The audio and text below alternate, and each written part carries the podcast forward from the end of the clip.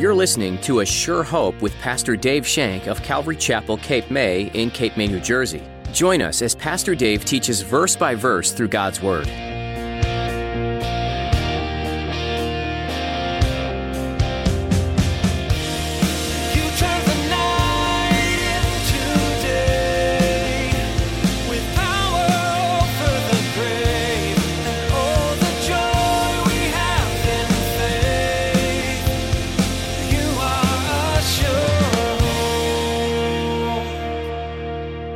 I asked you the question, how did these guys do it?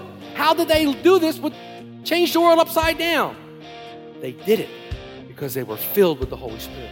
They did it because they waited for the Lord. They obeyed the Lord's command. They waited, and they were filled to overflowing with the Holy Spirit. It was the transforming power of the Holy Spirit in their lives. It changed a coward Peter into a triumphant winner of souls for the Lord Jesus Christ. It changed Stephen from a waiter of tables to someone who would die professing Jesus Christ in his life. You can't do that in the flesh. There are many founding fathers of our faith whose stories are written all throughout Scripture. Today, Pastor Dave shares that the reason why they're able to be bold is because they had the Holy Spirit. The Holy Spirit gave them courage when they needed it most. You can have that same courage if you trust Jesus. Now, here's Pastor Dave in the book of Acts chapter 1 as he continues his message, Promise of the Father. You are a sure hope. Witnessing is not necessarily evangelizing. You can be a witness and not an evangelist. Think about that. Your life can be witnessing to somebody the love of Jesus Christ, the testimony of Jesus Christ in their lives. Their heart is changed, their heart is weakened and surrounded by the Holy Spirit. They are convicted. And then an evangelist comes along and boom, they're saved. You don't have to do the same thing. You've been given the power of the Holy Spirit to be witnesses of Him. If the Lord gives you the gift of evangelism, praise God. Praise God. But so many times what we want to do is we want to take the Bible with us and says, come here, I got something for you. Grab him by the hand and go, accept the Lord. We're to be witnesses of God's love. We're to be witnesses of His love in us. Our lives demonstrate that witness on a constant basis, and you cannot do it without the power of the Holy Spirit. You cannot be witnesses of God without the power of the Holy Spirit. You cannot do this. Let's continue. The second word we want to look at is the word dunamis in the Greek. It means power. The Holy Spirit is going to come upon you with power, and this word is dunamis, and it means an explosive power or a miraculous special power that's going to come upon you. This word is from the root word dunamai, which means to be able to or to be possible. In other words, without this power, it's impossible to be a witness for Jesus Christ. That's what this is saying. If you don't have this power of the Holy Spirit, it is impossible to be the witness that Christ wants you to be. This dunamis that we're talking about means this explosive power, and it's the word that we get our word dynamite from, or dynamo. He's a real dynamo. It's also used in Acts 10, verse 38. In Acts 10, verse 38, it said, God anointed Jesus of Nazareth with the Holy Spirit and with power, dunamis, the dunamis power. This is no ordinary power. It's an enabling power, an enabling power. The Holy Spirit enables us to be witnesses for Jesus. He enables us to be servants of the Most High God. He enables us to turn the hearts of others towards Him through our witness. And you notice I've never said through our words once. Sometimes the most important witness that you have is the life you live in front of people. I don't know how many times I use St. Augustine's wonderful, wonderful quote, but he said, I spent 40 years witnessing the love of Jesus Christ to other people, and sometimes I opened my mouth. It's your life that speaks volumes to people. Paul says your lives are epistles written on the heart of men. They look at your life, they go, man, I knew that guy when he was crazy. Now he's crazy for Jesus. Something different. And they see that. And they're drawn to that because Jesus is being exemplified. Jesus is being glorified in your life. And you're raising Jesus Christ up. And what did I say? If Christ be lifted up, He will draw men to Him. All men, the Scripture says. So what's your job?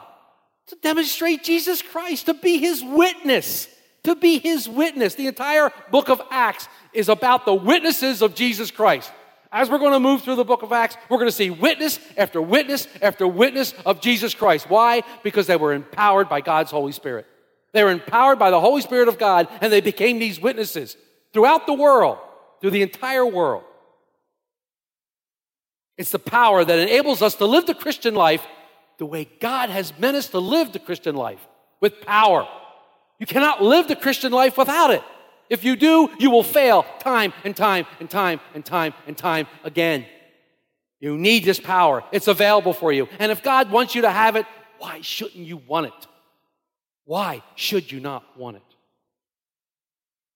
This is a transforming power. It's a transforming power. And now we've come full circle, folks, because I asked you the question, how did these guys do it? How did they do this? Change the world upside down? They did it because they were filled with the Holy Spirit. They did it because they waited for the Lord. They obeyed the Lord's command. They waited, and they were filled to overflowing with the Holy Spirit. It was the transforming power of the Holy Spirit in their lives. It changed a coward Peter into a triumphant winner of souls for the Lord Jesus Christ. It changed Stephen from a waiter of tables to someone who would die professing Jesus Christ in his life. You can't do that in the flesh. You can't do that by yourself. You need to have power, and that power can only come from God's Holy Spirit. It can only come from the Holy Spirit indwelling you, being in your life, filling you to overflowingness. The power given to us through the baptism of the Holy Spirit is a transforming power. The same power transferred the Apostle Peter from a hot-headed, quick-tempered man into a sure-footed, quick-thinking instrument ready for the master to use. This transforming power took all these ordinary men, all these ordinary women, from the individuals who were afraid and hiding in a group to wherever they went, they preached the gospel of Jesus Christ. The same people who were cowering together in that upper room. They were worried. They were cowering. They didn't know what was going to happen to them. It took that group of people and empowered them by the Holy Spirit, and they changed the world, folks. They changed the world. And they lacked every advantage that we have. And what did they do? They changed the way people saw religion. They changed the way people related to God. They changed the way people viewed politics, and they changed the way people related one to another through personal relationships. They changed it. They changed the world. Like I said, they lacked every modern advantage. They didn't have mass media. They didn't have computers. They didn't have satellites. And they didn't have all kinds of technologies. They didn't have stadium rallies.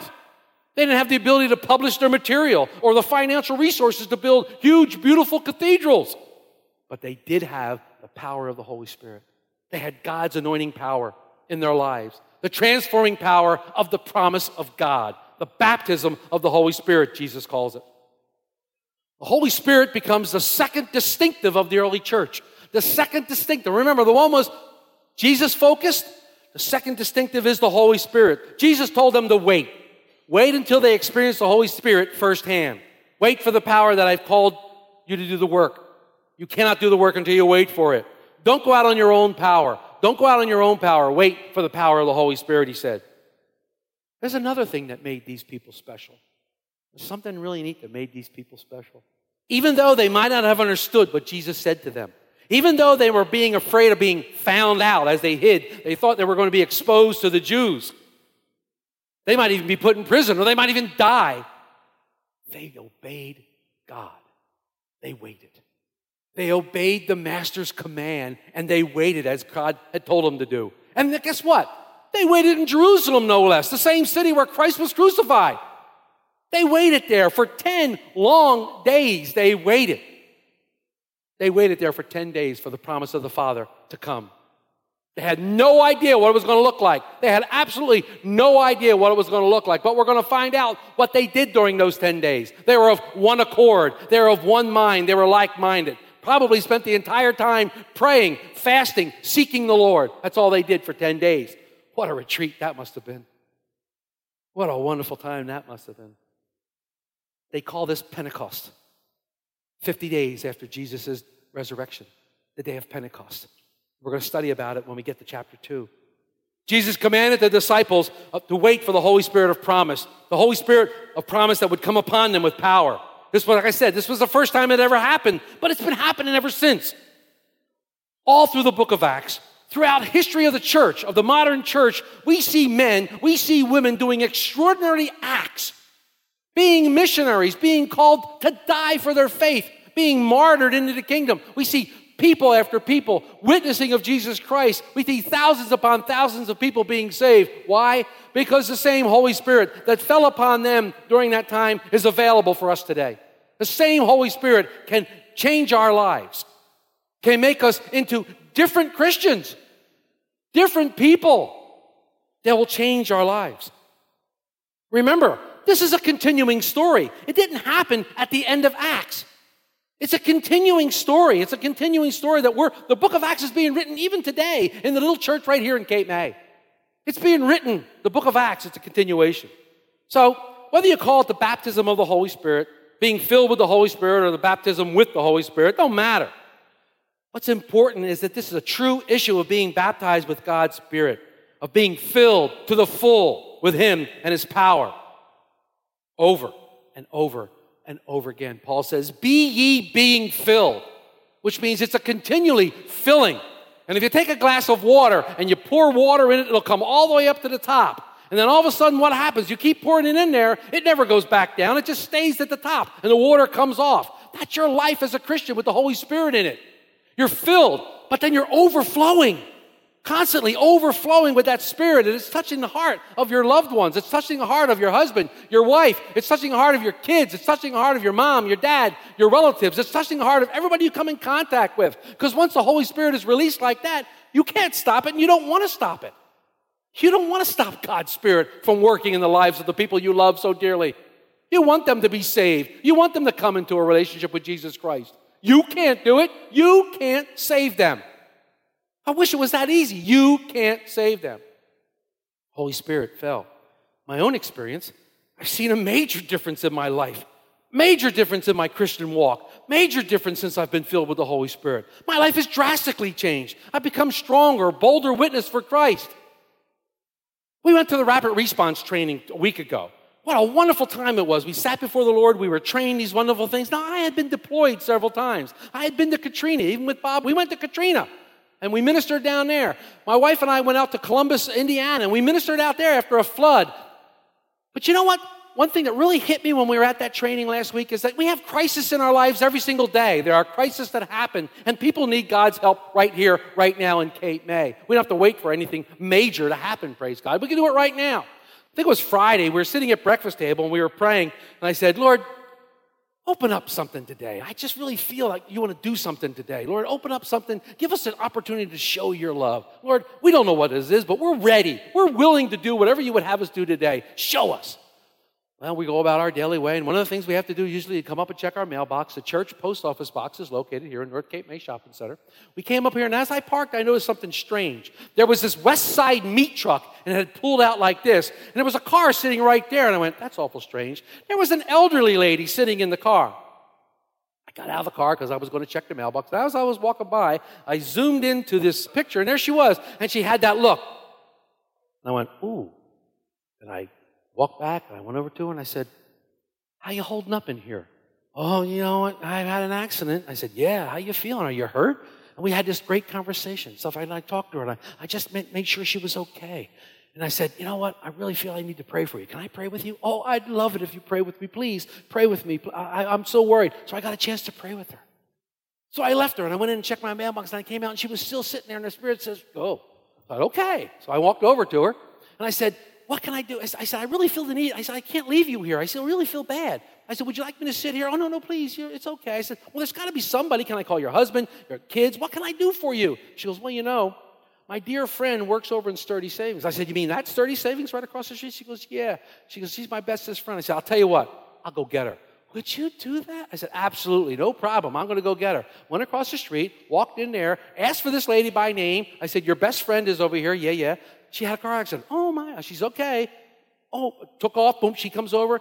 And I put them together, and they were able to be together, and I helped this lady. And I walked away, and I tell you, like, thank you, Lord. It was so cool. On a normal day, I wouldn't have given any thought. I'd walk by that lady in a heartbeat.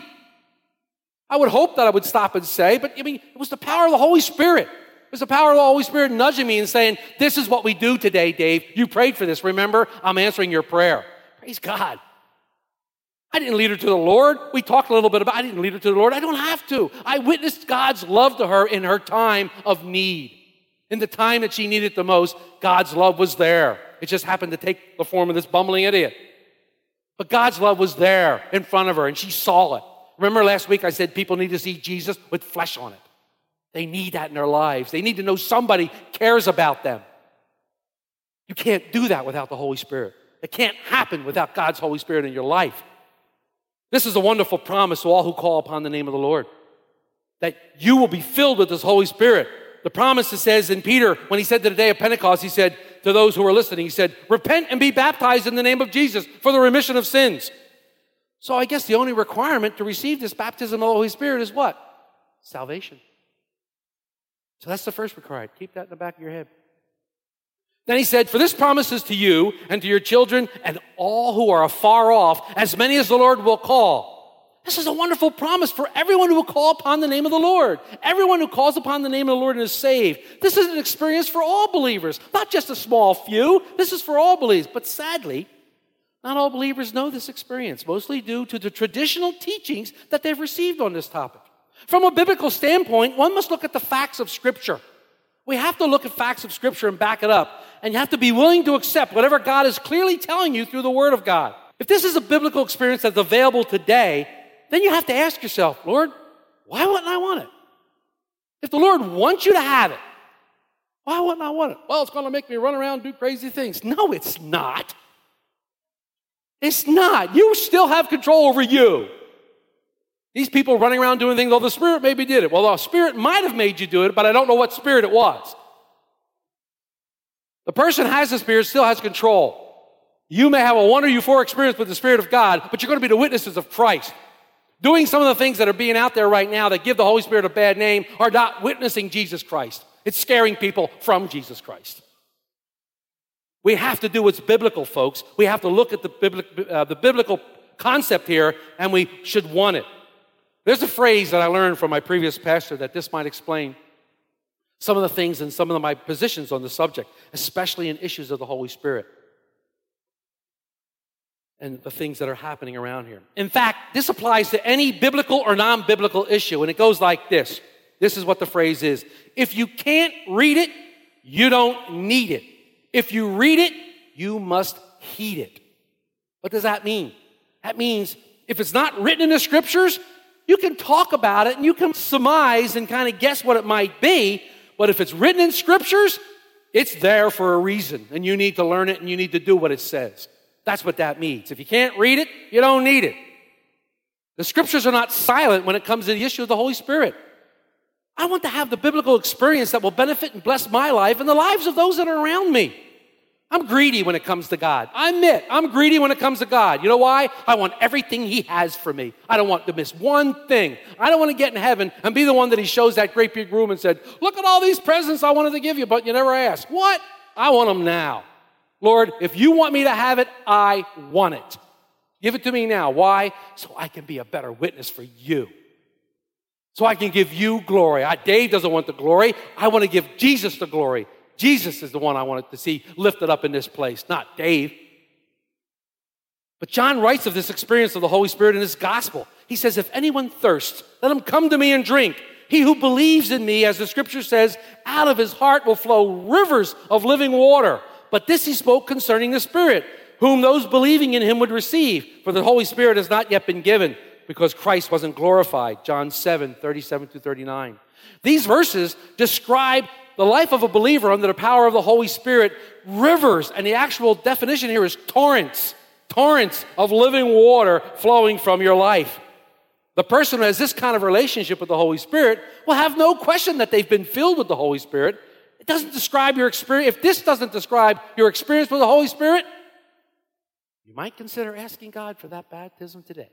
Just might get to that. In Luke 11, 9 through 13, Jesus gives us an example of the way to receive the power of God. Because you might be thinking to yourself, how do we receive this? How do we receive this power of God? Quite simple. In Luke 11, verses 9 to 13, Jesus says, so I say to you, ask and it will be given to you. Seek and you will find. Knock and the door will be opened to you. If you then, being evil, know how to give good gifts to your children, how much more will your heavenly Father give the Holy Spirit to those who ask Him? The simplest way to receive the Holy Spirit is to ask God. We need to simply pray and believe by faith, and we can have the promise of the Father. He said, and you shall be baptized with the Holy Spirit, he said in Acts 5. And this baptism means to be totally submerged with the Holy Spirit. A couple of weeks ago, we took him down to the ocean, and Jim said, I want to be baptized. We took him in there, boy, we put him under there, and we pulled him back. He was completely immersed, and he came out a brand new creature in Jesus Christ. Brand new creature. This is what we get when the Holy Spirit comes upon us. We are baptized. We're submerged completely in the Holy Spirit. It's not a physical baptism. I'm not going to re-baptize anybody. We're not going to throw water at you. No, none of that's going to happen. It just simply means that when you're baptized in the Holy Spirit, there's going to be a change in your life. Take a shirt, one of those white, beautiful T-shirts, and you have a bucket of dye here. And you take and you dip it in the dye and you pick it back up. The appearance has changed, hasn't it?